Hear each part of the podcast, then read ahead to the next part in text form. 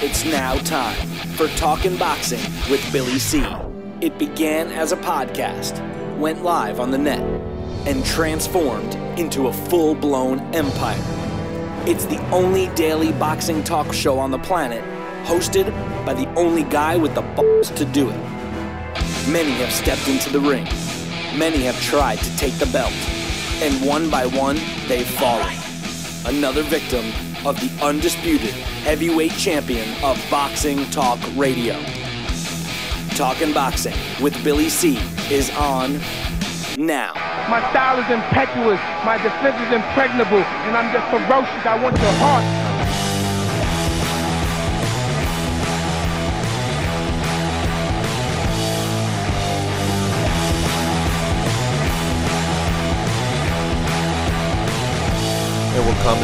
Live from the Billy C studios in Lake George in New York. I'm Bill Calogero, and it's time for the Billy C Show.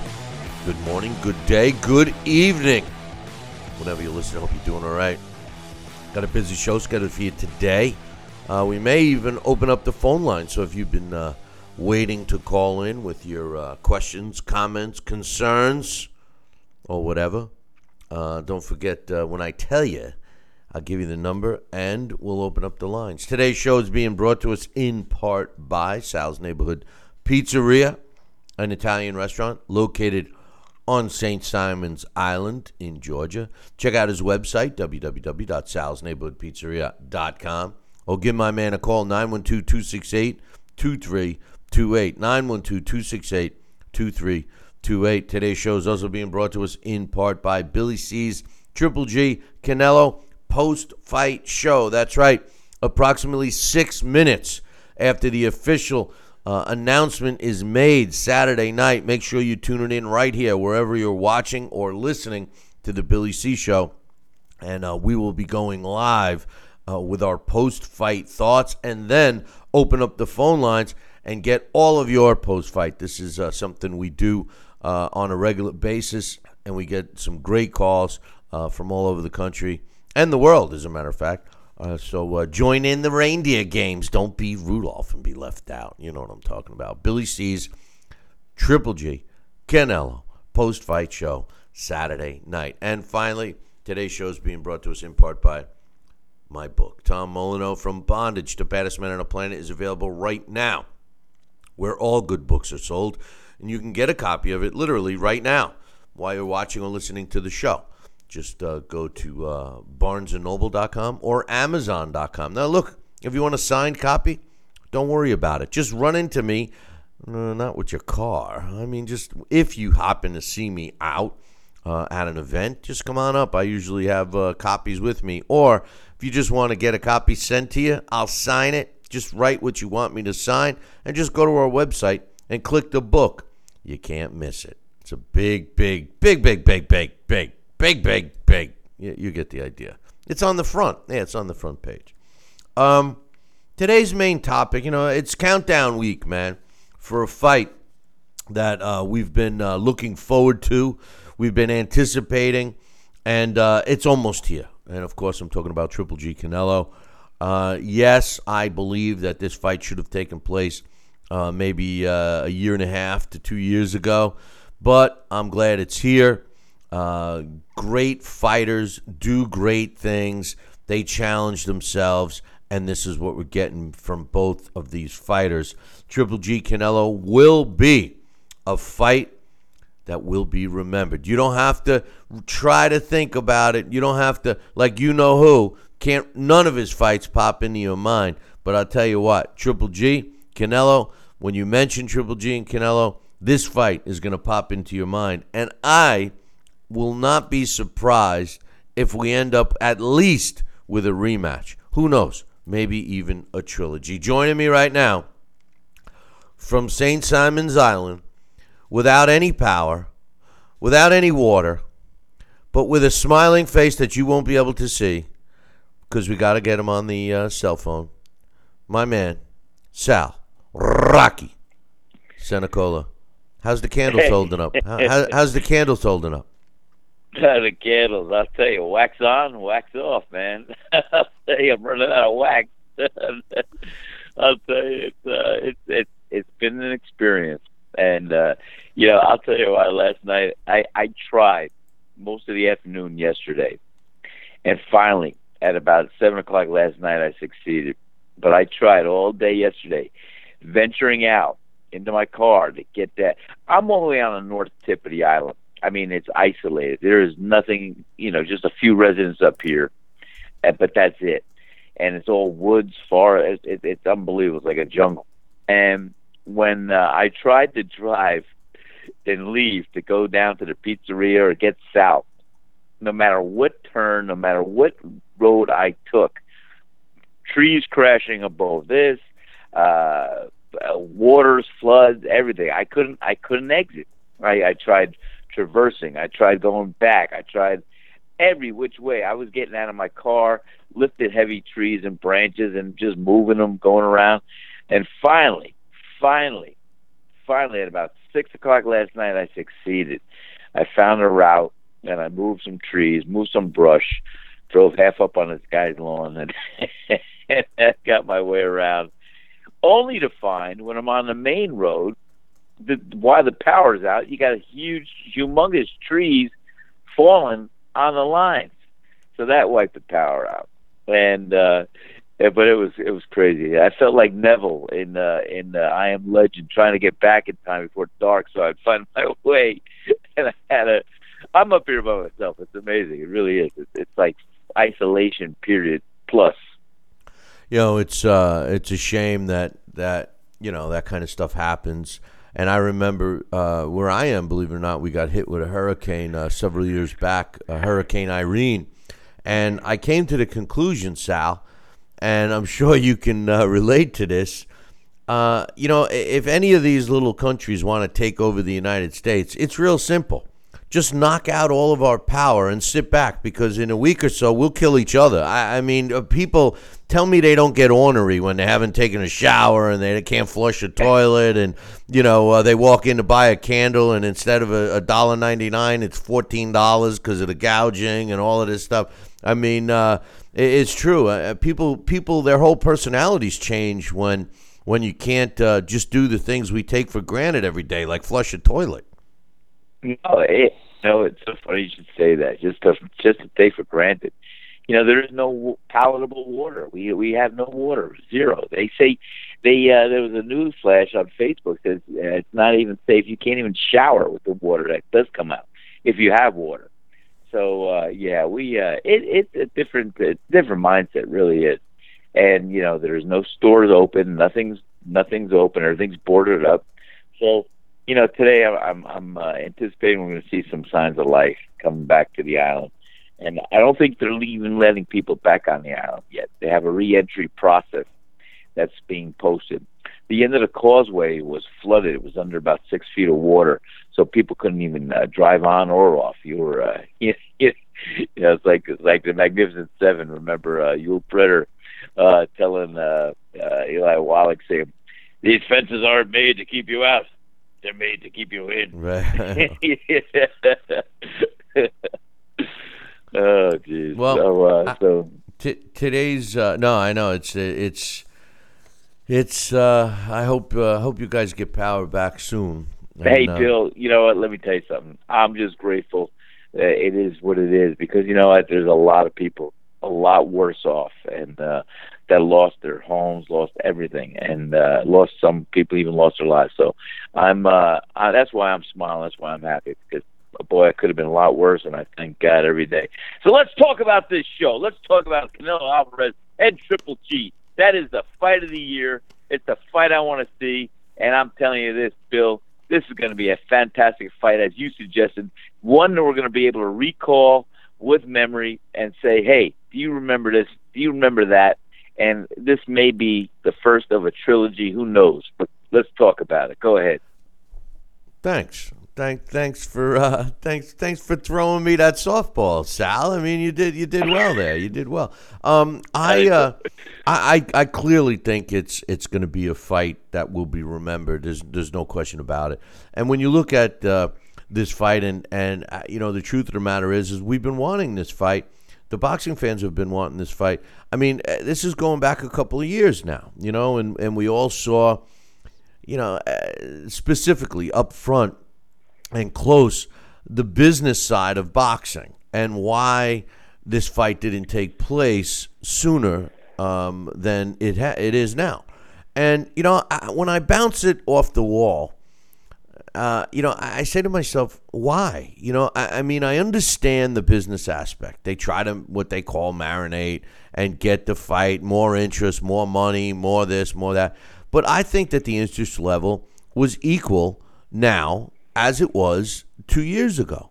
Um, I, I don't agree with the marination process um, in, in, this particular fight.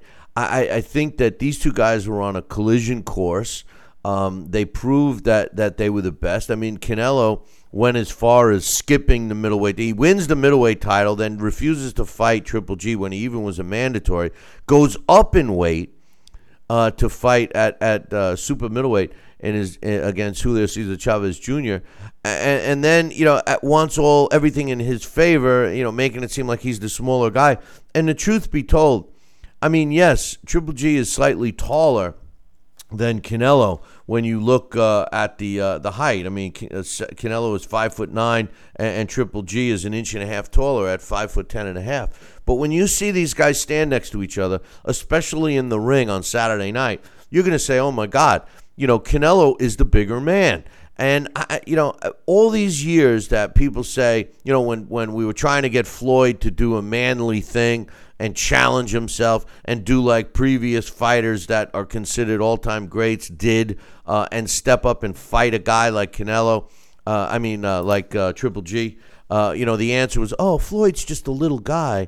You know, Triple G is so big, he should move up and fight uh, at light heavyweight or super middleweight. And, and I said to myself, no, because he's a small middleweight. When you saw him in there uh, against, you know, mediocre middleweights like Matthew Macklin and stuff, uh, or I mean, he wasn't a mediocre middleweight, but I mean, uh, a, a, guy that was a top 10 contender, you saw how small he was.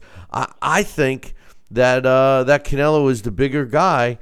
And I think that the only uh, um, thing that he's uh, uh, you know benefited from by by making this fight last a little longer is number one. I think that Canelo has gotten better. You know, making this fight you know wait make us wait for this fight a little longer. I should say. I think Canelo has gotten better, and I think Triple G. Uh, you know, he's battling father time, Sal. You know, and uh, uh, maybe the plan really was to try to hope that uh, that Triple G uh, lost a step. What do you think? It's hard to say, Bill. You know, I I think I don't know if that was the original intent from Canelo's camp inside, as far as let's wait and wait and see if he ages a little bit, a year or two. I mean, because you know, like I said, we're talking about a short span of time for a fighter to be at his very best, and I have to say that uh, as Canelo Alvarez is approaching his peak years, I think uh, Triple G is still uh, maybe on a downward slope, but still in his peak years. And I think that uh, he's still uh, capable of showing us the best Triple G that he's ever shown us. And I think that's still in his heart, it's still in his mind, it's still in his body, it's still in his whole makeup. So um, I, I agree. This fight would have been a hell of a fight a year and a half, two years ago when we first started talking about it. But uh, needless to say, here we are now. You have both these fighters, maybe on a Canelo Alvarez side, maybe they feel that the year, uh, additional year, may have slowed down Triple G. Maybe the last couple of performances by Triple G added to that confidence. Um, I just think it will lull them into some kind of complacency, if anything. Uh, I still think that Triple G's got some great fights ahead of him, maybe two or three great fights in him. So this is going to be one of them. Uh, so here we are, two years after the fact when it was first discussed and mentioned, and I'm just grateful that uh, both fighters are here. Both fighters are in shape, and both fighters have that desire, desire and the heart to win.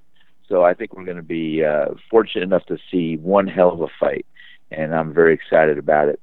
Good, bad, or indifferent, sooner or later, it's here. So uh, let's welcome it and applaud the both combatants. Well, I, I, I disagree uh, with you on uh, what I had asked you. I, I think that the Team Golden Boy, which is the promoter of Canelo, uh, purposely waited um, for uh, Triple G to, to age a bit. I, I, I, I'm convinced of it. Um, Canelo wanted this fight. I mean, let's let's let's make sure we all understand that the the two fighters wanted this fight when we all wanted it. You know, um, I think that's when Golden Boy uh, took Canelo aside and said, "Listen, you're a young fighter. You got uh, you're a huge following. Uh, you're going to be a big star. Don't rush for this fight right now. Let's wait. Let's build up some more, uh, uh, you know, fame and fortune. Let's make sure you're the A side." And oh, by the way, while we're waiting, Triple G is going to be getting older. And don't forget, Canelo, you're only in your early 20s.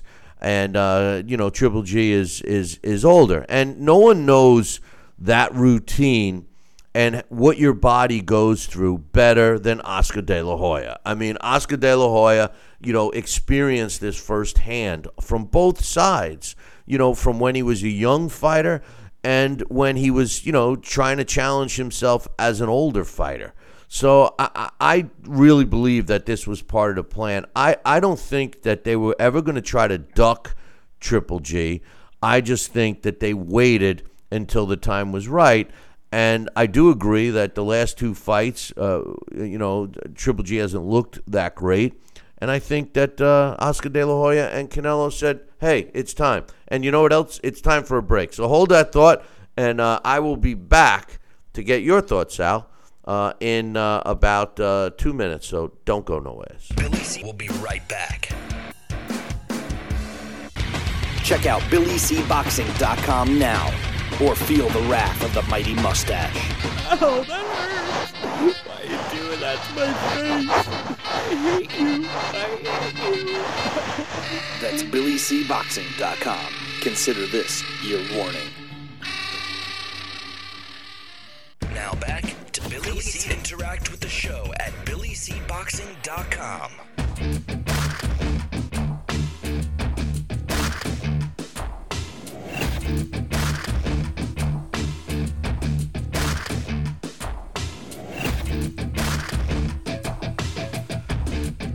And we're back. You're listening to the Billy C Show. Glad you could be with us.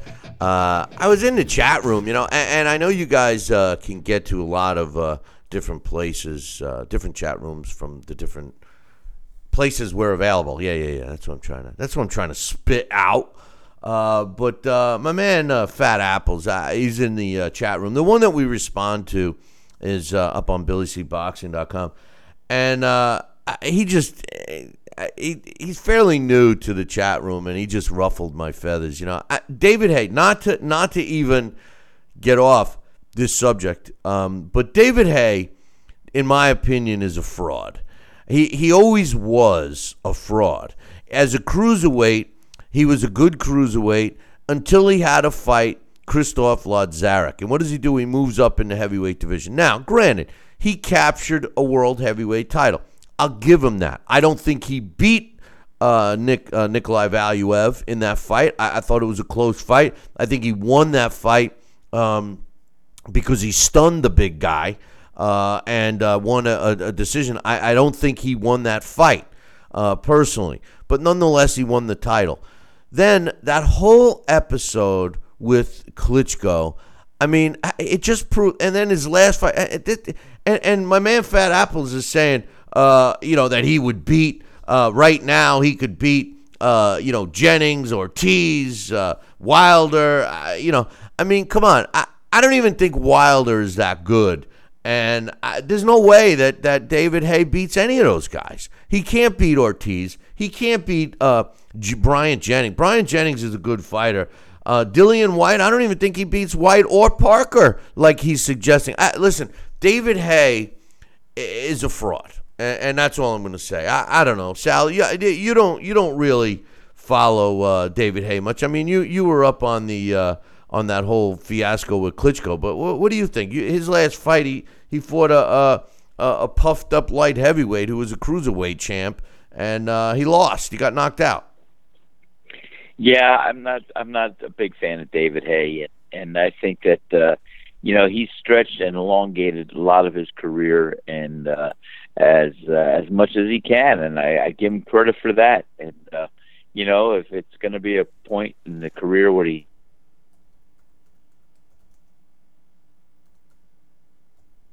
work around the uh, the issue. So uh, um, I, I I do agree with you on that, but uh, you know I want to give him that opportunity, chance to to get in the ring and uh, show us really what he does have, if he does have that at all. Um, back to uh, what I really want to talk about the Triple G Canelo fight, and before we went to break, I, I had disagreed with you. I, I think that they purposely waited in hopes that Triple G was going to uh, age a little bit, and I and I do think he did, and I do think that Canelo uh, will benefit. I, I, I think Canelo, because of the the the weight, I think when you look and and as much as I've dissected this fight. I have to be, and, and I'm a fan of both fighters. Let, let's let's make that perfectly clear. I am a fan of both fighters. Um, but I, I, I, honestly believe that Canelo um, will benefit from the you know the weight. I think he has gotten better. Uh, he's still ridiculously in his prime. Um, and Triple G, uh, you know, maybe he just wasn't up for the other fights uh, or whatever, but he clearly has not looked that great, even going back to the Willie Monroe fight. I mean, he stopped Willie Monroe, but Willie Monroe was uh, uh getting to him, at least uh, making him look ordinary. Uh, and prior to that point, he was just destroying people. I, I, I honestly think Father Time, it, it was either this, Sal either Father Time is slowly creeping up on Triple G or Triple G was losing interest. It could be either one. Could be either one. And I do want to concur with you on the fact that, yeah, boxing is a business. And when you have a top commodity as a world champion or a top prospect, you're going to run it like a business. So, yes, I agree with you on the fact that Camp De La Hoya this was part of their whole game plan and approach and strategy to uh, make this happen eventually after a long period of time and not right away. And I remember on several shows years ago, we would talk about it, and I would tell you, or I would express my my thoughts to the audience that I do believe in my heart of hearts that Canelo Alvarez was ready. He wanted to fight Triple G, and I said then it wasn't him avoiding the fight. I thought it was the promotion and the uh, the management team of Canelo Alvarez that was kind of making it difficult for them to get in the ring. And I agree with you 100% that that's what's happened over this period of time. I also want to say that if you want to look at Triple G, he does what he has to to win. If you want to look at how good he's looked, I, I'll tell you what. The, the, last time I thought Triple G looked good uh, was when he beat David Lemieux and uh, uh, Triple G may not always look good, but he gets the job done. He's got some solid, solid weight behind those fists, and when they land, they break you. Just ask, uh, just ask Kell Brook what it did to his cheekbone or eye orbital bone, whatever it was. Just ask some of his other opponents. I mean, he fought some big guys. He fought some very top world class opposition. And if he didn't look stellar, if he didn't look like a fancy Dan boxer and a and a destroyer uh, in his punch, hey, guess what? He still did what he had to do to win, and that's what champions do. Now, I still think in my heart of hearts, as much as I do appreciate, respect, and like both of these fighters, I really do. It's hard to really side and want one of them to be the victor out of this because I do appreciate both of them for who they are. But I do see Triple G still finagling and winning and learning how to win and beat Canelo Alvarez over this this fight in this fight. Uh, it may not be pretty, it may not be exact of what we want to see, but I still think he will come out the champion and will win this fight. See now, now I, I think that this fight is going to end up being exactly what we want to see, and I think it is going to be a pretty fight. Uh, meaning that um, you know it, it's going to be uh, uh, an exciting fight. I think this fight Oh, yeah. clearly will be a fight that will be remembered uh, for years and years to come. It may even end up being one of those all-time great matchups that people talk about forever. Um, you know, I, I really believe it. I, I can't see this fight not being a memorable fight. I can't see it because the way the two fighters are, you know, their personas alone.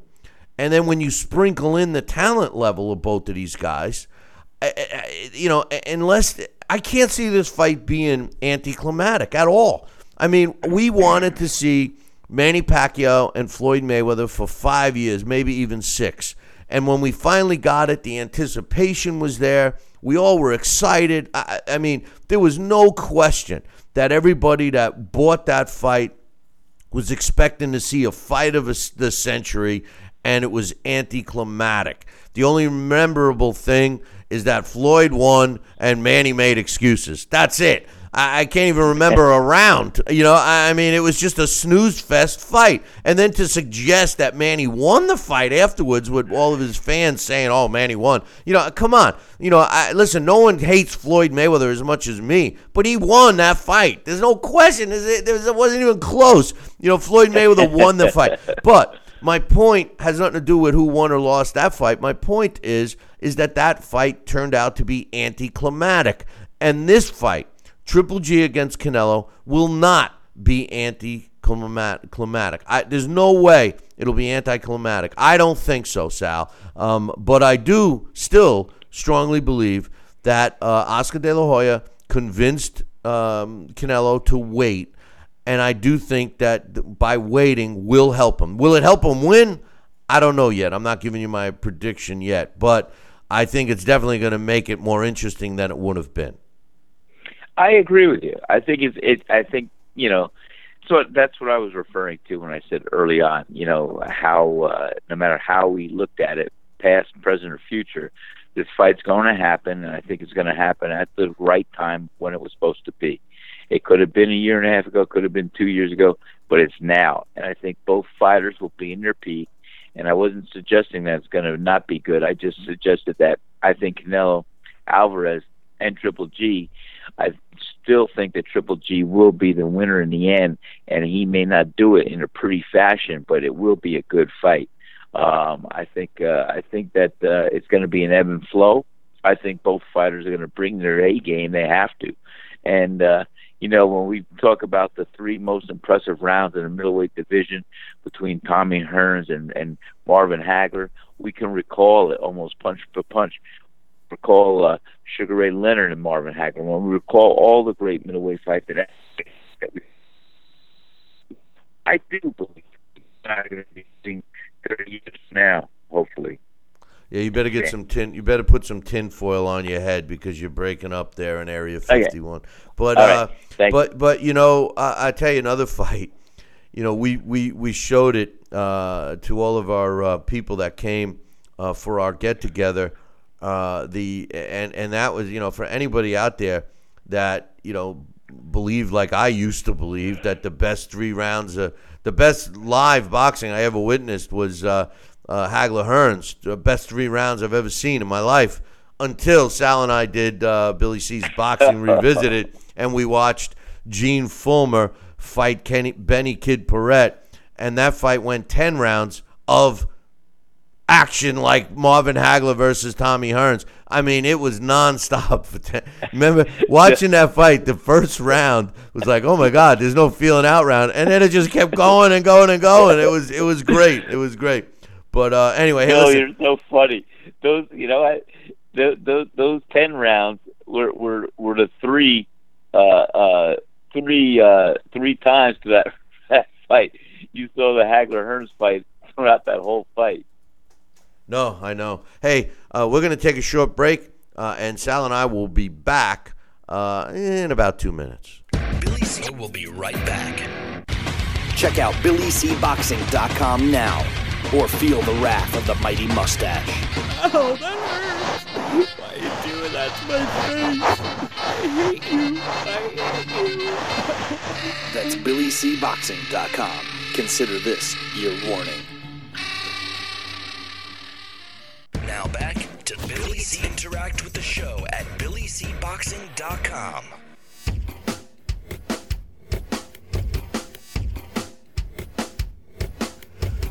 And we're back. You're listening and watching the Billy C Show. Glad you could be with us. And uh, speaking of us, I'm here with uh, Sal Rocky Senecola, who's uh, still without power down in St. Simons. And, you know, I just noticed a comment by uh, Coach in the chat room claiming that, uh, you know, he heard that uh, there's no rematch clause in this fight, which I, I, I, can't see that. I that would be the stupidest. I, I wonder who would put that in because a rematch is advantageous to both fighters. You know, I mean, the truth of the matter is, is uh, Triple G's going in there with the belts. Although Canelo is swearing that uh, you know he's the linear champion uh, because he was never lost it in the ring. He was stripped of his title, and he's also the Ring magazine, which incidentally is owned by Golden Boy. Um, you know, he's their champion. So, so the truth of the matter is, is who wouldn't want a rematch clause? That that sounds ridiculous to me. I don't know if I believe that, Sal. You know, I I definitely can't see from both camps. I think that would be an oversight to say the least, or uh, not even a shortcoming on both teams to not have a rematch clause in that contract because it would benefit each fighter. You know, I know. I mean that that's You my that that's my point. I think that uh, I agree. I you know a rematch is uh, one hundred percent beneficial. Um, you know uh, for both fighters. But I got some quotes. You want to hear some quotes? I can't wait. I want to hear some quotes. All right, Canelo Alvarez, who's labeled as the linear and Ring, Maz- Ring Magazine World Middleweight Champion, and, and just so everyone knows, in case you don't know, uh, Golden Boy uh, owns the Ring Magazine, so uh, you know, uh, just take that for what it's worth. Uh, he says, "I know what I have in front of me. I know he's a strong fighter. He's the most dangerous opponent of my career, but I'm ready for him and what's next to come. That's why we're prepared and we're going to give the fans a beautiful fight. This fight's for you. This fight's for all the fans who have been asking for it. We know uh, that in fights it takes two to tango. I'm ready, and you know what you'll get from me. Let's just hope he brings it as well. He says, I'm excited and happy that the fight's almost here. I've been focused, like always, with my training uh, during this camp. I'm going to do whatever and use whatever I need to be one step ahead of Triple G in the ring. Without a doubt, when our fight happens this weekend, we will be this will be one of the great fights in the history of boxing. Triple G will definitely bring out the best in me. This is a quote from Canelo. Um, you know, I, no nonsense quotes. I mean, uh, you know, it's one of the things I love about Canelo. I mean, he does seem uh, a little pompous at times uh, um, in negotiations, but I don't think that's him. Uh, I think um, you know. I think that's the, the, the people around him uh, telling, advising him uh, what to be and, and do. But I think deep down, this guy's legit, and I think that he does want to prove he's the best, the way great fighters do inside the ring. You know, he doesn't want to run. He doesn't want to hide. He wants to. He wants to fight, and that's what boxing is about. Um, in my opinion, you know, the great fighters fight. You know, it, it's it's like a Geico commercial. It's what they do. Fighters fight. You know, it's what they do. You know, cats ignore people. It's what they do. You know, but uh, what did you think of his quotes? I thought it was manly enough to say, "Hey, you know what? That was nobody else speaking but him." And uh, you know, I, I give him credit. I liked what he had to say, and there was no nonsense. It was right to the point. And like I said, this guy's got the mindset. He's a champion, so he's going to that's going to challenge his uh, skill set, and uh, you know, which is the same thing you're going to see from Triple G. So that's why this fight is going to be a hell of a fight and a great one for all of us to witness and see. Now, No, Tri- I like this quote. I like what he had to say. I like where his head's at, and I like uh, I like what the persona is that he's trying to relate. uh, Triple G had some quotes too. Uh, he says, uh, "This wasn't like Canelo uh, wasn't being ready." He says it was Golden Boy not being ready. We have been talking about this fight for three years now. Finally, Wow. Canelo and Golden Boy are ready for the fight. First step to history. Everyone remem- remember this fight. It's the biggest fight of all. He says this is more than a fight. It's a real Mexican fight. Abel brings a Mexican style to me. I love fighting Mexican style. I love Mexican food and I eat it every day. I love Mexican tradition. I'm surrounded by it. I have many Mexican friends. I have Mexican blood. Seriously, just one punch changes a fight, a life. Just one punch. Canelo has power. He has speed. He knows me. I know him. My my team has plan A, B, C, and D, and his team has the same. He's ready for short distance, long distance, a decision. I don't know. Who lands the big first punch? It's not a fight. This is going to be a war. Um, I don't know. I mean, I, I believe that with him too. I think that Triple G uh, has been waiting for this opportunity. Now, whether he was forced to wait too long, like I suggested earlier, uh, that's yet to be seen. But the truth of the matter is, is I think that he wants this fight just as bad as Canelo, and I, I just this fight will not be anticlimactic. I, we're gonna get what we want in this fight. Anthony Joshua versus Vladimir Klitschko so far has been my fight of the year because of the significance it had uh, and the division it was fought in, of course. Uh, but this fight coming up Saturday may surpass it, Sal. Yeah, I tend to agree with you. I mean, I love the Klitschko Joshua fight, and uh, for all it was, and uh, and what it represented. But uh, you know, I'm, I'm going to tell you, Bill, we've been talking about this fight for three years, so I am so excited. And this this fight to me will be the fight of the year if it, it's it's it's on paper, and if it has anything or manifests itself in any way, shape, or form of what I think it really could grow to be. Uh, I think this fight's going to be a, a, hell of a fight. I have, and uh, yeah, I have one more quote. I have one more quote, Good. and and I've glanced through this quote. I hope you're sitting down because you're going to love this quote as much as I do.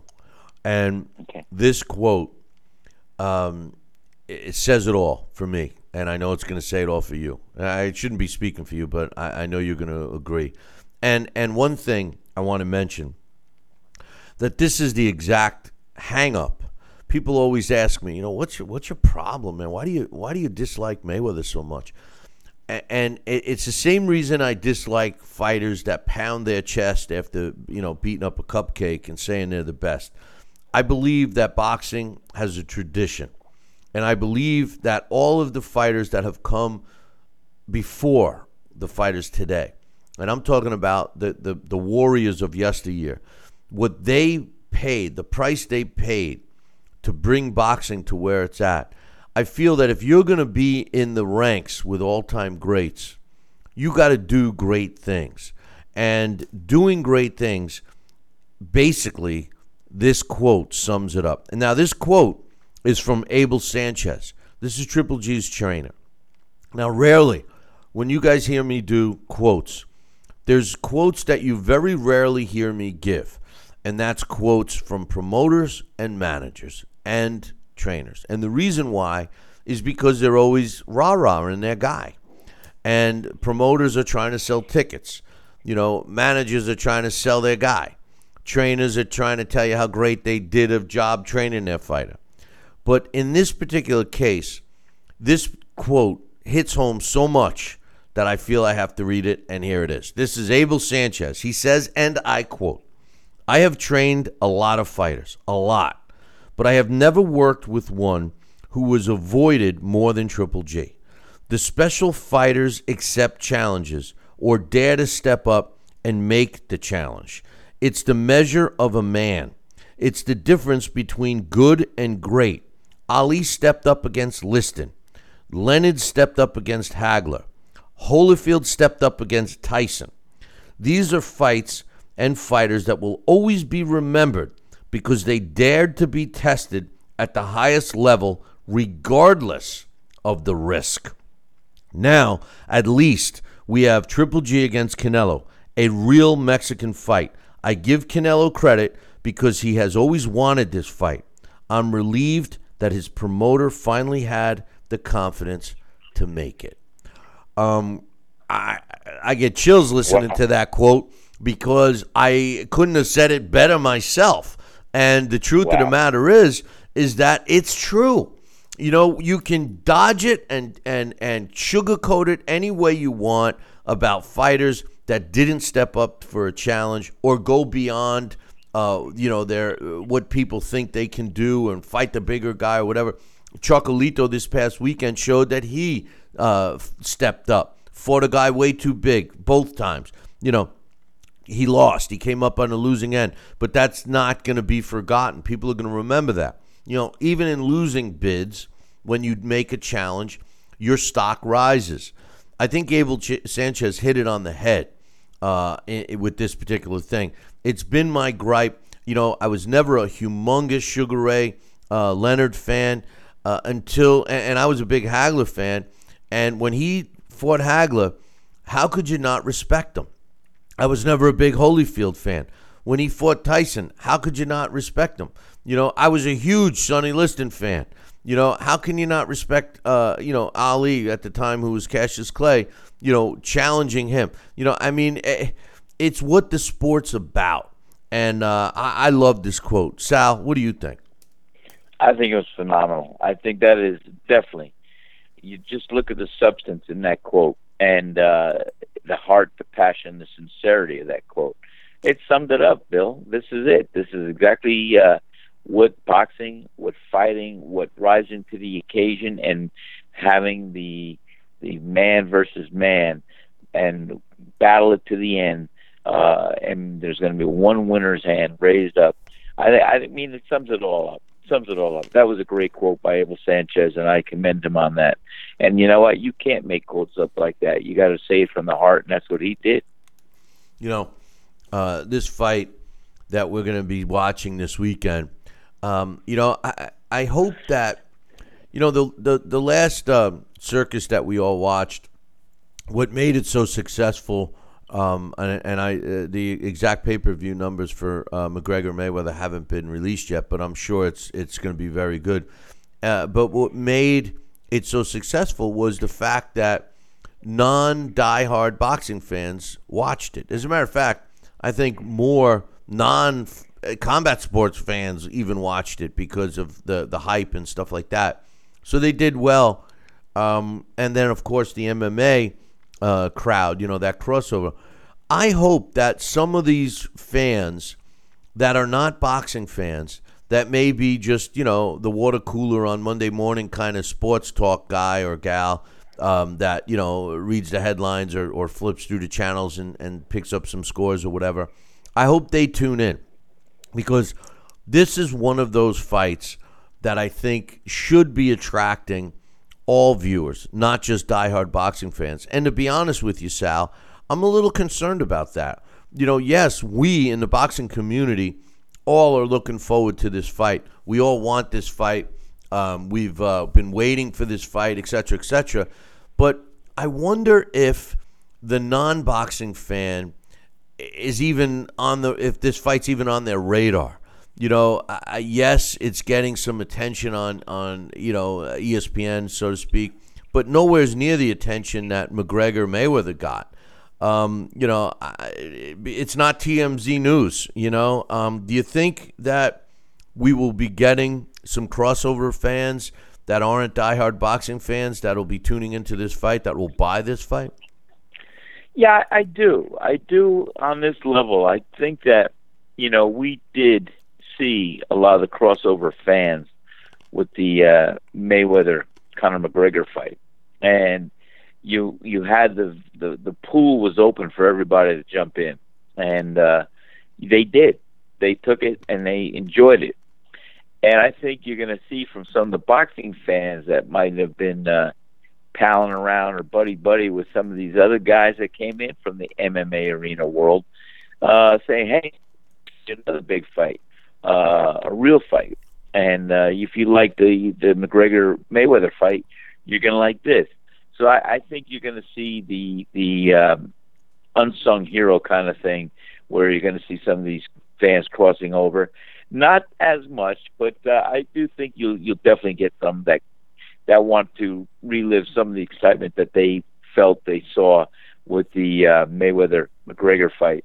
Um, it does also question why has not how, why hasn't this fight been promoted uh, and and uh, talked about as much as the Conor McGregor Mayweather fight because uh, this certainly is is the real deal that you want to see as a boxing fan and as any competitive competitive sports fan. I think you'd want to see this fight anyway. So I think the the invitation is there for the masses to uh, to take, and I I hope that we do get some of those uh, casual fans, some of the uh, cooler Kool Aid fans or cooler fans, and uh, some of the MMA fans crossing over to watch this fight again. So we'll see.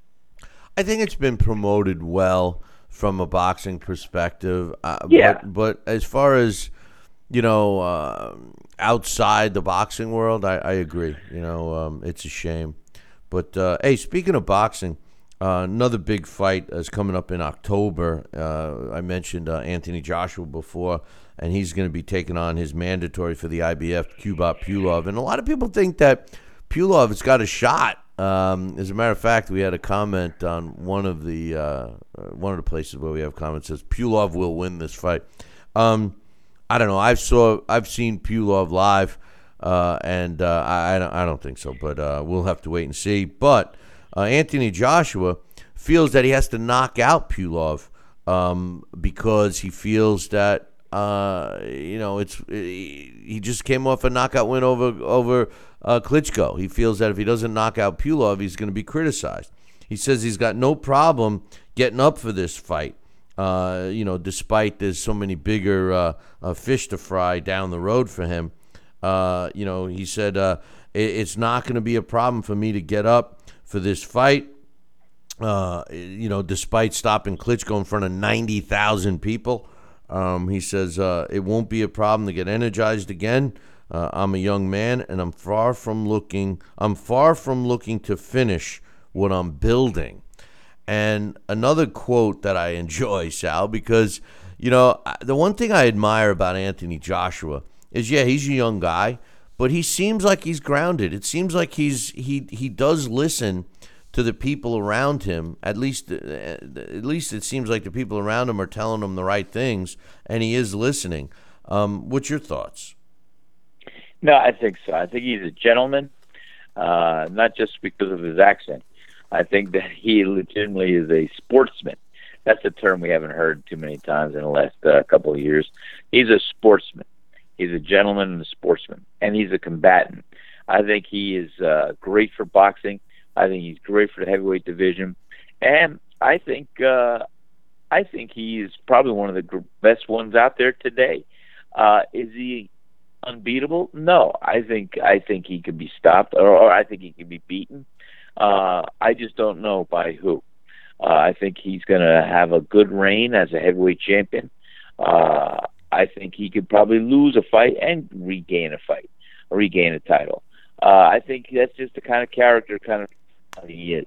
I don't think uh, I don't think he's unbeatable. And like I said, I think some of the he had with Klitschko, some of those points there, I think might have exposed uh, his opponents, uh, him to some of his opponents' idea that hey, I can carry this guy, I can I can out uh, condition this guy, I can do this. I just got to avoid these punches. I think he's going to be a uh, pretty much a destroyer, but I think he also will have one, his night of uh, defeat. You know, the thing I love about Anthony Joshua is that he's an athletic. He's a monster, but he's athletic. Yeah. And I, I think that he's technically sound, you know, so, um, you know, I, I'm, I'm looking forward to it.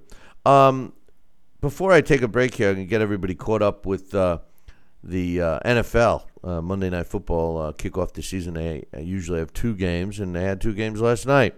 Um, the Vikings, the first game was the Vikings against the Saints. Second game, Broncos against the Chargers. Well, the Vikings came out on top, 29 to 19, in uh, what was a pretty exciting game. I, I, I actually stayed up and watched most of it.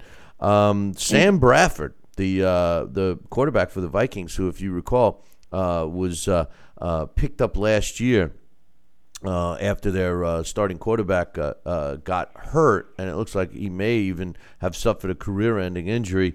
Uh, Sam Bradford had a great game. 20, uh, 32 attempts, 27 completions for 346 yards and three TDs, throwing touchdowns to guys that were considered a makeshift receiver corps, and they look pretty damn good. Rookie Dalvin Cook, uh, he impressed me as well. 22 carries, 127 yards for the rookie. Uh, a guy that dropped all the way to the second round uh, early on was projected a first round pick, and uh, the Vikings uh, got him. I think they got a steal with uh, Dalvin Cook. If he can stay healthy, this guy is going to make all the difference. Interesting enough, you know, their the Saints looked good at times. Uh, but failed to uh, come up and win. They lost uh, 29-19. Now the second game, and and by the way, Peterson, uh, uh, Peterson was Adrian Peterson was the running back for the Vikings for years and years, and ended up playing for the Saints. And you know they were showing some camera shots of him bugging the coach to get put in. Um, I think that's a problem with Adrian Peterson. I, I you know he needs to be that uh, team. You know, like I used to tell the kids when I coached. There's no I in team, people. You know, and I think somebody needs to tell Peterson that. Uh, the second game, the uh, Denver Broncos uh, topped the Chargers, the Los Angeles Chargers. That sounds so weird. Sounds Uh, weird. You know, they're supposed to be in San Diego, and and uh, it's uh, it's a shame that they, they they bolted, no pun intended, uh, on uh, the fan base in San Diego. But the Broncos came on and tapped 24-21. Uh, Trevor uh, the quarterback, who was also uh, Broncos were wondering who their quarterback was going to be. He was uh, uh, 17 of 28 pass, uh, 28 attempts for 219 yards and a couple of TDs. And uh, C.J. Anderson led the way on the ground, 20 carries for 81 yards uh, in that game, which I personally did not watch. But uh, the Vikings uh, Saints game I did it was a great game. That closed out the uh, NFL uh, for week number one. So kind of an interesting week. You know, we, we know a couple of things about some of the teams. We know one thing for sure: the Jets, Jets, Jets, Jets suck, suck, suck. So uh, they couldn't even beat a Pop Warner team. But hey, Sal, let's take a break, and when we come back. I got some emails to read, and we'll even open up the phone lines because we could take a phone caller with you on the phone because you're on the phone, and we could take a phone caller and put him on the phone. So we could do all of that. Uh, so that's coming up in uh, about uh, two minutes. Billy C will be right back. Part of the Billy C Boxing Network. Check out BillyCBoxing.com now or feel the wrath of the mighty mustache. Oh, that hurts. Why are you doing that to my face? I hate you. I hate you. That's BillyCBoxing.com. Consider this your warning. Now back to Billy, C. Interact with the show at BillyCBoxing.com.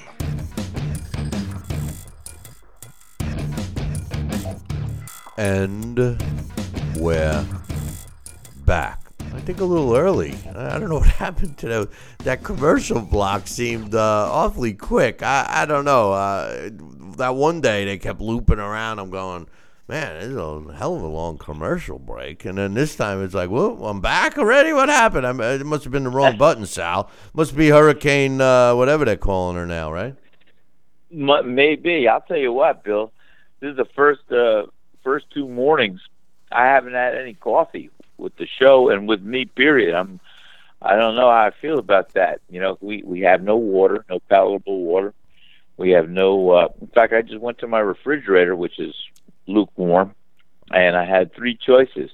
I had a beer, some water, and some coconut water. And uh, I don't want to tell you what I opted for. Yeah, well, I tell you, none of them sound too good except for the water, but lukewarm. I don't know.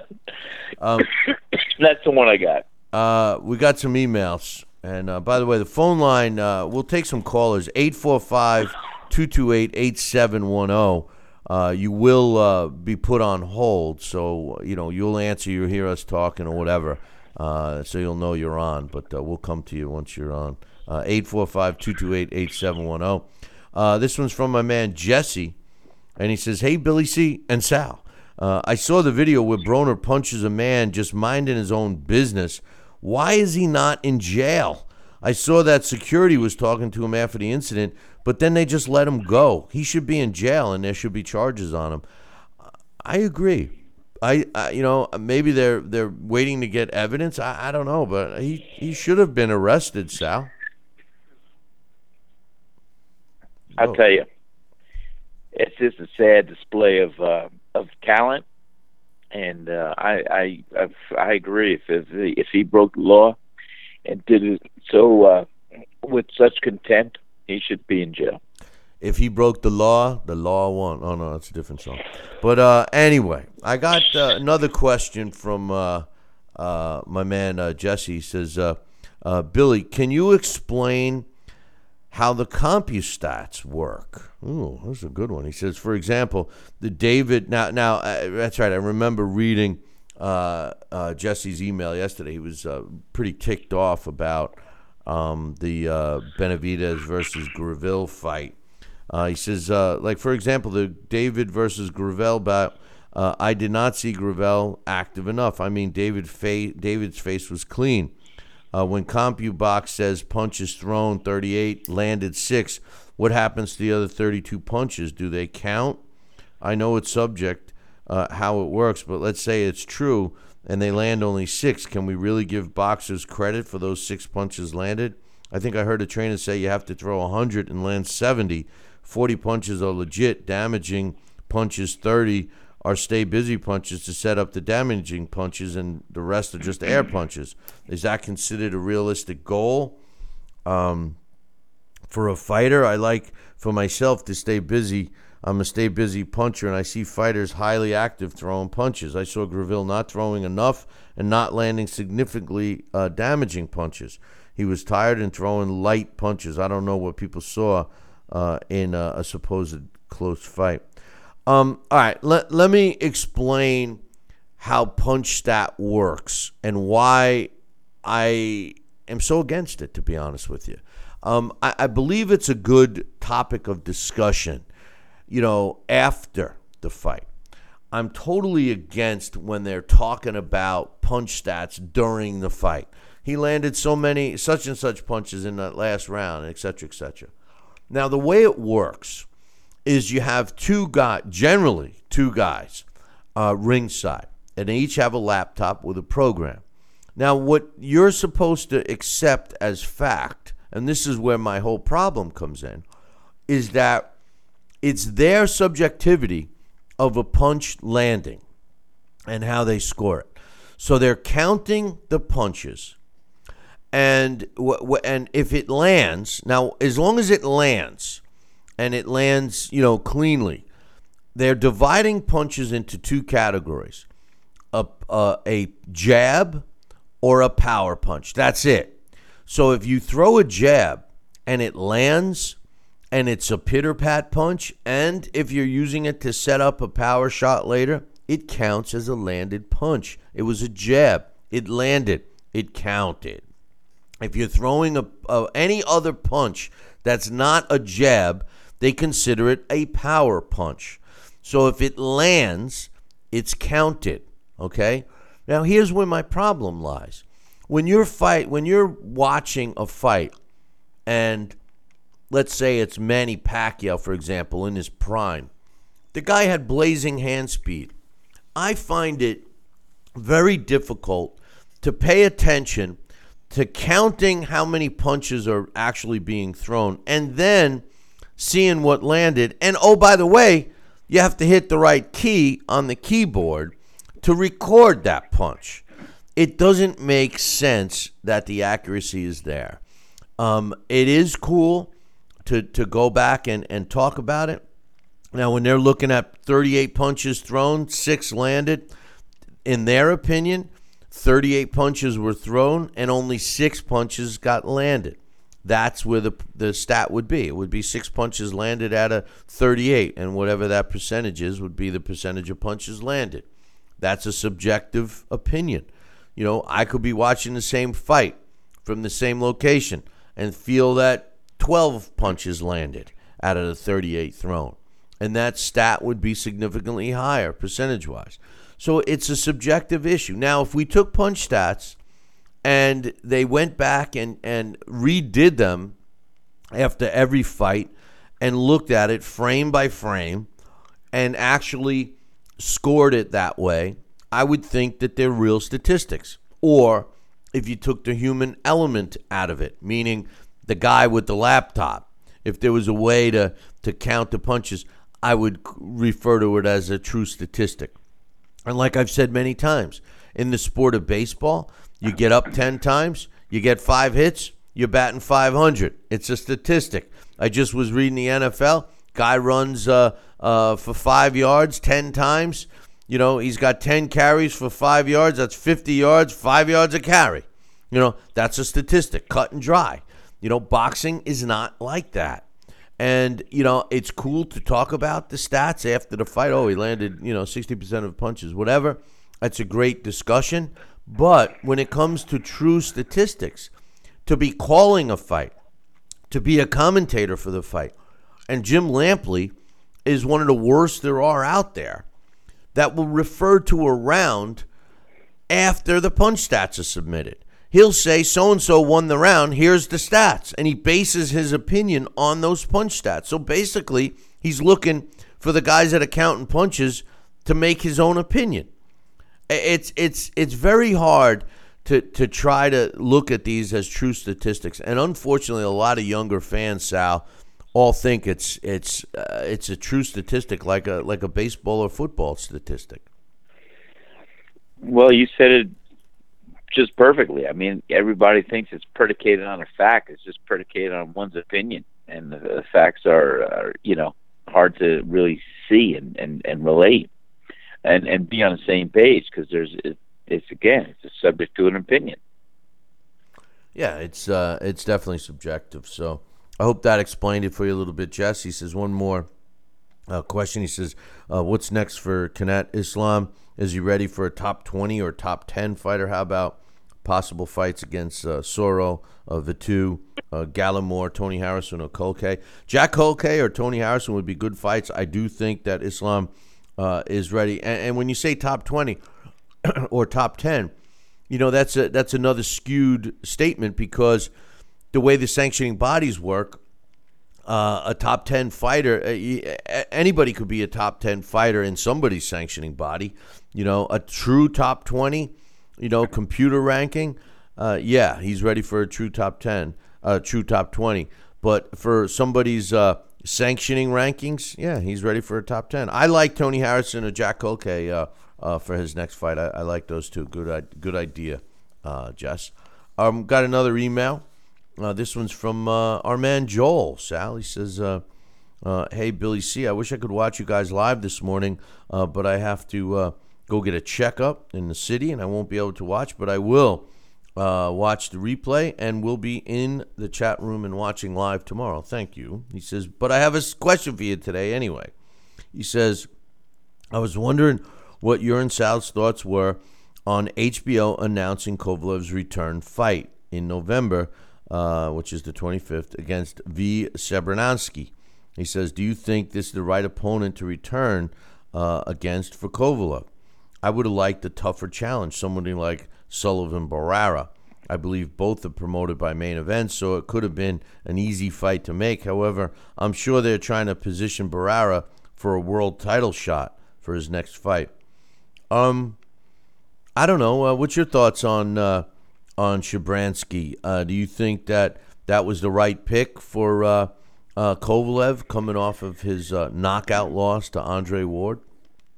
You know, I I don't know what to say. I because you know, I I was so unimpressed with Kovalev in that last Andre Ward fight. Not taking away from Andre Ward because he did exactly what he was supposed to do, but uh, you know the Andre Ward and uh, Kovalev fight, that uh, the first fight was uh, was was what I was hoping to see in the second fight and uh, I just didn't see it. I didn't see Kovalev really having that intensity, that fire, that passion, and uh, that that the believability that he's there to fight to win.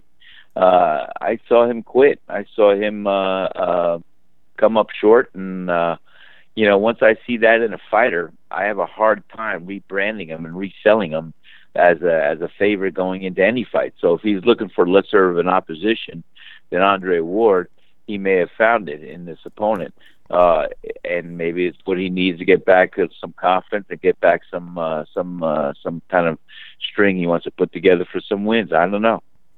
I think Shabranskyy's a, f- a, a good opponent for him. Honestly, I think he's a good opponent. I think uh, I think Sullivan Barrera and Shabransky are kind of equal. You know, I mean Barrera has had some good fights and he's had you know he's he's come up short a couple of times. You know, so um, I think uh, I, I, for Kovalev. I, I'm with you with Kovalev. I, I I'm just as disappointed in Kovalev quitting as you were. Um, you know, I, uh, I, you know, for a guy that ta- and he was talking smack. Remember, I mean, he was he was talking No, a lot of smack. he was. Um, yeah, yeah, yeah. You know, so so uh, yeah, uh, you know, I- I think it's going to take. You know, to be honest with you, Sal, some fighters it takes a fight or two to get back into the mix. I think it's going to take a while for for Kovalev. I think Kovalev made a big mistake talking smack, and the fact that he didn't come right after and and try to uh, uh, take out Ward. I, I I think that him looking at the referee for help and trying to cry about low blows and all those things that he did. Um, he was just looking for a way out. I don't think he was prepared. And then to suggest that it was the trainer's fault, nah. I, you know, I, I, I, in my opinion, Kovalev's got uh, he's got a lot of splaining to do, Lucy. You know, so uh, He does, and like I said, from now on, he's my B side. He's not uh, he's not the Kovalev that he was going into the fight. So uh, I, uh, I I I think you know he, Kovalev now is going to be more of a stepping stone for these other fighters to uh, to beat and to move up. So uh, we'll see. Because I, I I mean he- he's a great fighter. He can win. He could do this. But like for all the reasons you just mentioned, he quit. He was looking for some help there, and uh, I, I once I see that in a fighter, I mean, uh, it's like if it looks like a duck, quacks like a duck, it's got to be a duck, right? No. that's what So I think. uh, I, I, I, I'm not going to give him my, uh, my, uh, my uh, good feelings here right now. Uh, he says, uh, lastly, what do you and Sal think HB will do and needs to do for their boxing division now that they seem to have a smaller budget and the loss of top rank to ESPN? I'm hoping they show different divisions and continue to bring in fighters that the American fans don't know much about to bring back a draw to their network. Um, you know, first of all, Top Rank may have signed a deal with ESPN, but the one thing Top Rank has always done is they don't close all the doors. They might have little feuds here and there, but if a fight was big enough, I don't think that they would uh, hesitate to go to HBO. HBO has seemingly tightened up their pocketbook uh, a bit, but you know, I also believe that um, they they do try to make the best fights, and I still think from that perspective, HBO is on top. Uh, Showtime has more fights. Uh, more fights are on the Showtime network, but the quality of those fights sometimes aren't that great. Although we have been treated some to some good ones.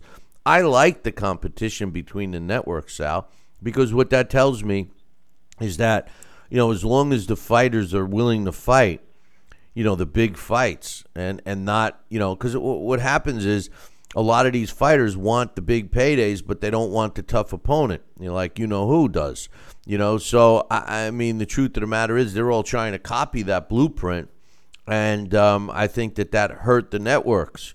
Uh, they kind of jump in bed with one fighter one big name and hope that he can carry the uh, the viewership.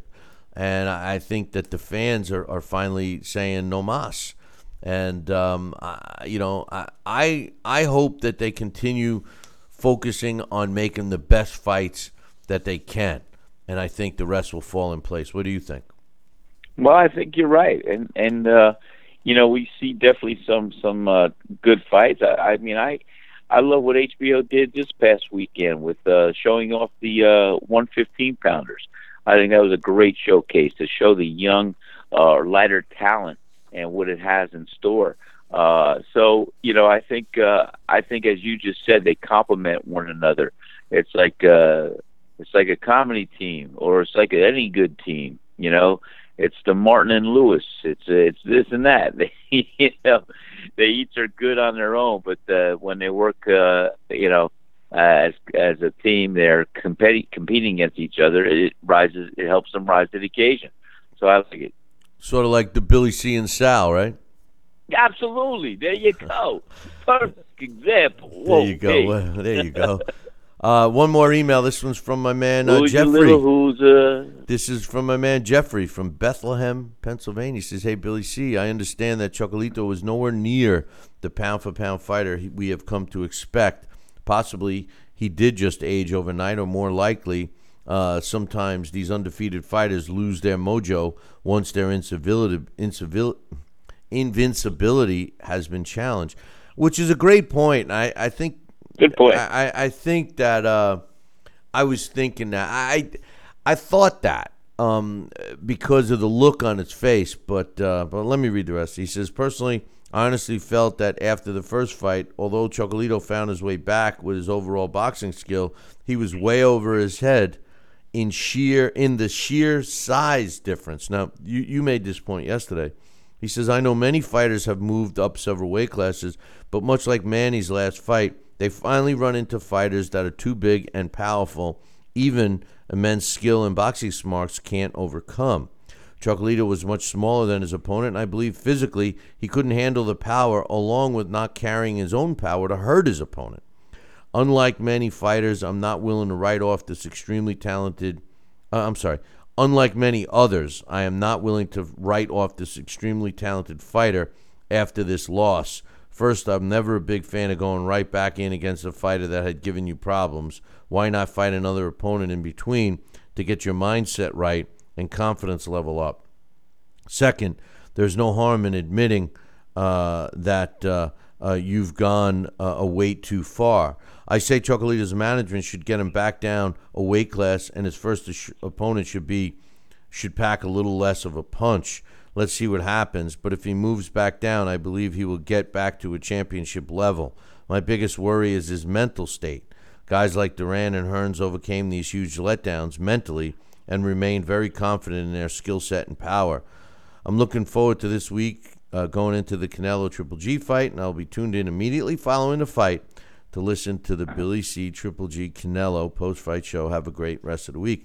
Um, thank you for the email, Jeff, and it's a good one. Um, and I appreciate uh, the time uh, you took in this. And you know, I, I I agree and I disagree. I I think that. I first of all, I totally agree with the size difference. I think that he had gone up uh, a little too much too quick. I blame that on his management and maybe the possibility of enticement with money. I mean, if you go up in weight, you know, you can make more money, et cetera, et cetera. But I think the damage has been done. And I also strongly agree about the uh, invincibility uh, being challenged after his loss. I think that did weigh heavily on uh, Chocolito. Uh, but uh, I think more importantly, he was in there too big uh, with a you know guy that was too big, and he was punished.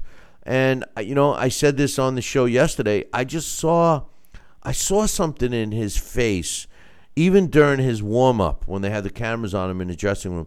That something was missing, and I and I don't know if it's the desire, the drive, or whatever. Uh, but something's missing. And for these smaller weight classes, 30 years old is like 40 years old you know and you know he he may have uh, already aged in front of us in the previous fight and it just was more apparent in this fight uh, as far as going down a weight class and and being easing back into it you know when you reach a high level like Chocolito has, and it would be the same thing uh, as what we said to Andre Ward and even even Floyd Mayweather for for that much. When you uh, you know reach a certain level of success, and then all of a sudden you you retract, you go back down a level. People are very critical of you, and myself included.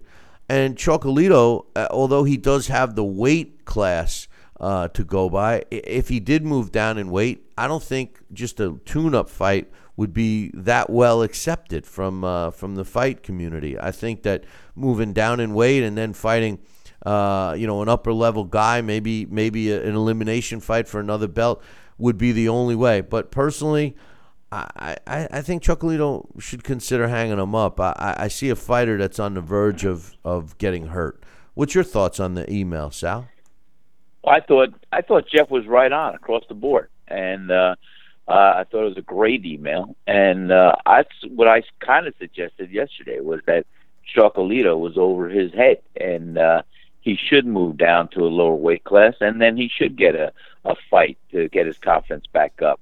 And uh, that's that's because, like I said, he he went out uh, with two consecutive losses, and I think him coming up with a, a you know the the game plan of going back to a lower weight class, maybe getting a tune-up fight, and then going back to, the top the dog or top crown there and, and regain a title there. I think that's what he needs to do if he wants to sustain a level of success and he wants to continue boxing.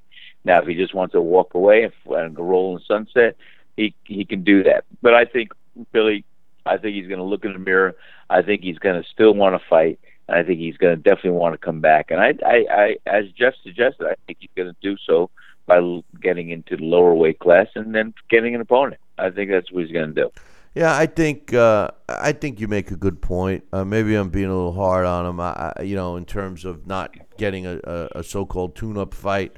Um, you know, uh, maybe uh, maybe a tune-up fight. Uh, you know, off the off the uh, you know out of the limelight type of a thing would be what he needs. You know, and then come back. you know, on a major network and and fight an elimination fight or even a, another title fight. So yeah, I. I think that sounds uh, reasonable and it sounds like a smart approach. But um, you know, something that Jeff touched on. You know, I don't think his management was looking out for him too much to begin with. If they kept, you know, having to move up in weight. Now we do admit that the those lower weight classes are only separated by three pounds, four pounds, whatever. So I mean, moving up isn't that great. But he definitely looked smaller uh, in the ring. I mean, substantially smaller. I mean, he remember he started out as a minimum weight. Well, he did, and and and that's the whole thing. Again, these weight classes and these day before weigh-ins are so misleading. I mean, this guy coming into the fight could have probably been been 15, 20 pounds heavier. Uh, you just have that ability, especially at the lighter weights, to regain and resaturate and re uh, regroup with 24 hours.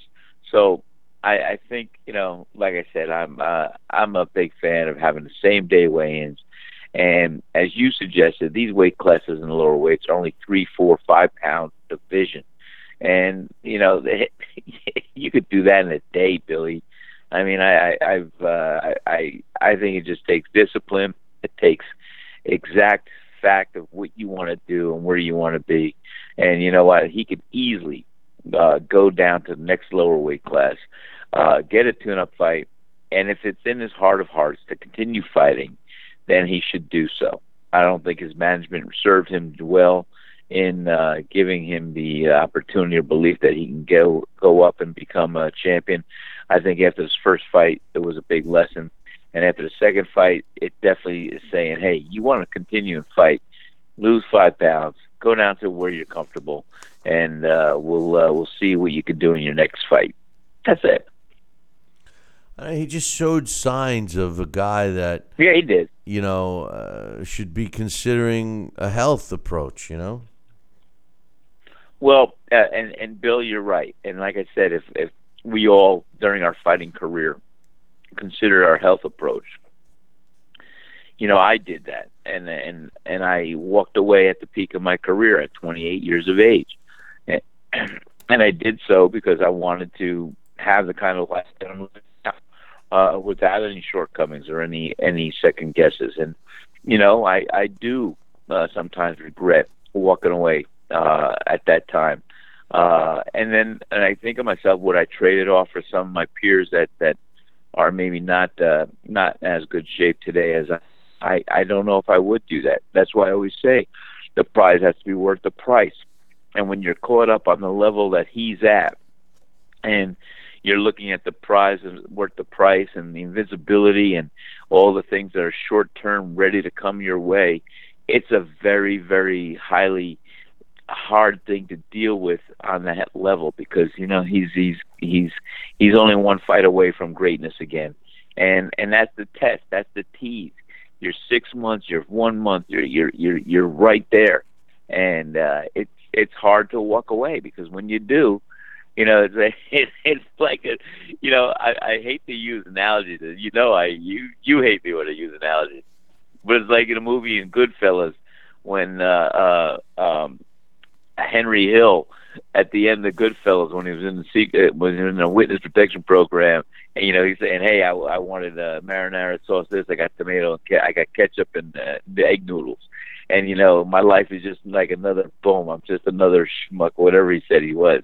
Well, guess what? When the fight game's over and you're used to being on that that fire, you're used to walking on those hot coals. You're used to that fine line. You're used to putting it all out there. And then when you you're, you're like a Ferrari, you're training, you're in camp, you're revved up, you're anticipating competition, you're there. And then guess what? When you pull that trigger, you retire. Bam, it's done. It's gone. The car stopped. The show stopped. It's nothing. Then you got to try and fill that void with something productive and something that you can really feel the goal and feel that anticipation, feel that that energy, that fire, that same passion. And it's hard for a lot of these fighters to trade that off and find. That's why they stay around so long. Yeah, sometimes they stay around too long, you know, and uh, it's uh, it's it's dangerous, and that's my point. It is with, dangerous. Yeah, that's my point with Roman uh, Gonzalez. I mean, the the thing is, is, is if you don't have the desire and the burning desire, you start to make mistakes, and you can't make little mistakes. In in in football or baseball, you know, mistake means you get struck out, you struck out, or you miss you know, you miss a, a making that turning that double play. Or in football, you're a receiver. You know, excuse me, you you miss that re- reception, or you you you overthrow the the, the receiver. You know, uh, you drop the ball as a running back. You know, you you make you know the wrong read. You know, as you lose an interest. But in boxing you know, you you have a slight uh, lack of interest, and next thing you know, you you could find yourself, uh, you know, uh, not being able to uh, walk anymore, you know, because you you were knocked out and landed on your head. I, I don't know, I don't know. No, But, uh, you're you're one hundred percent right, Bill, and and that's why when you said several months ago, you know, I think you hit it right on the head. They should take a fighter, and they should look at his MRI, MRA, brain scan, CAT scan, whatever you want to call it, and they should have it documented when he first got his license of where it was, and on an annual basis, he should sit with the neurologist, and they should look at it and just compare it. And if you start to see the the shadows or the atrophy of the brain taking place or any leakage of the brain occurring or things like that those are indicators that say hey guess what pal you're on this path you already broke the seal it's only going to get worse from here if you continue in this course this is what you could expect a little later on if you have a consultation with a physician that takes the time and that can comparatively now uh, give you the analysis of of looking at pictures, you know what? You may find a fighter or two that says, you know what? I'm going to give it another year. I'm going to give it another two years. I'm going to give it another six months, or I'm going to have one more fight. I'm going to say, or you know what? Maybe I'll just walk away now.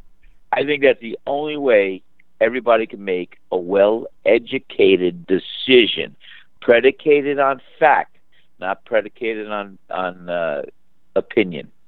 No, listen, I I agree, and and it's not even, you know, some commissions require uh, yearly or th- every three years or whatever head scan, um, but but the most important one is the first one, so that the doctors can do a comparison, and and I, that that was my idea from a long time ago, and and. Uh, you know the powers that be don't want to do it because of the expense. But uh, hey, one other thing I wanted to add, you know, this fight coming up, Triple G and uh, Canelo, a lot of parallels with these two guys.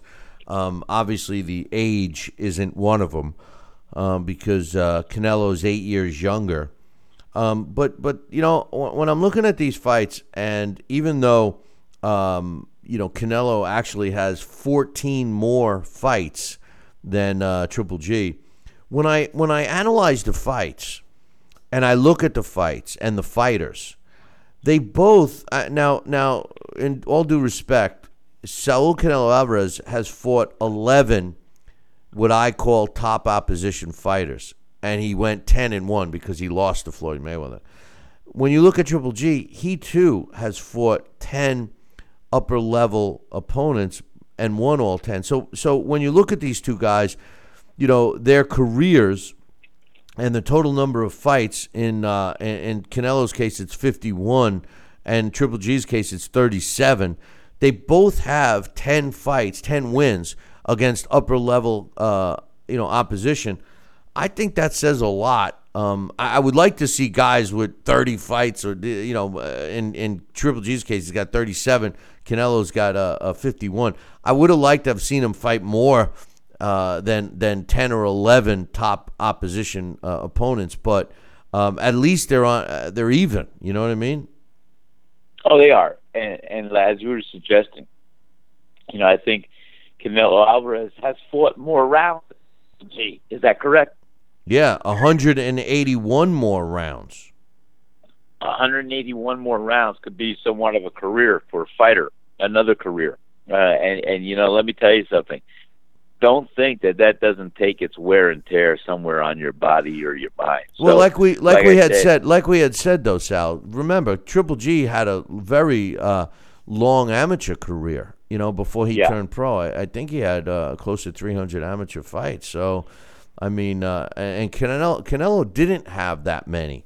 Uh, he turned pro very quickly at a young age. So, um, they do so in, in, in Mexico. They, in fact, they they're developing as they start out professionally because they they have maybe one or two or a couple uh, Mex- uh, little amateur fights in Mexico, and then they uh, they seem to turn pro very young, uh, and they develop in those early years, uh, which Canelo did. Um, but yeah, Triple G had a, a very extensive amateur career and a stellar amateur career. So. I mean, both these uh, both these guys, they're, they're evenly matched on a lot of levels, not just separated by the years.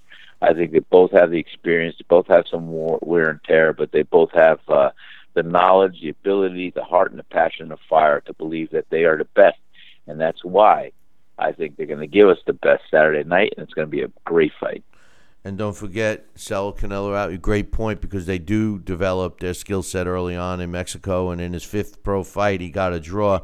And by the way, the fight against uh, uh, Floyd Mayweather was a majority decision loss. So you know, and and a lot of uh, people forget that they look at the fight as saying, "Oh, he lost to Mayweather," and you know, it was a pretty damn close fight. So uh, anyway, hey, listen, uh, we're going to uh, look forward to tomorrow. Uh, our blast from the past is on uh, Winky Wright, Ronald Winky Wright, as per uh, requested by you guys. Uh, so if you want to request a blast from the past, just drop me an email. Just like any other thing, if you have a question, comment, or concern, if you take the time to write me an email, I'll take the time to read it. Just send it to Billy at Talkin Boxing. That's T A L K I N B O X I N G dot com. We also scheduled to have uh, Larry Hazzard on the show tomorrow, and uh, we certainly hope that we get you back 100%, Sal, because I'm sure the uh, viewers are sick of just looking at my face. Don't sell yourself short, Bill. They love your face, man. That's the face. That's the face of Billy C Talk Show. Yeah, yeah. It's a face, all right. Jeez, it's a face that uh, now I know why tigers eat their young, you know. But uh, anyway, hey, that's funny. Hey, listen, we want uh, you guys to make sure you tune in tomorrow morning. Same bat time, same bat channel. Until then, ciao, baby.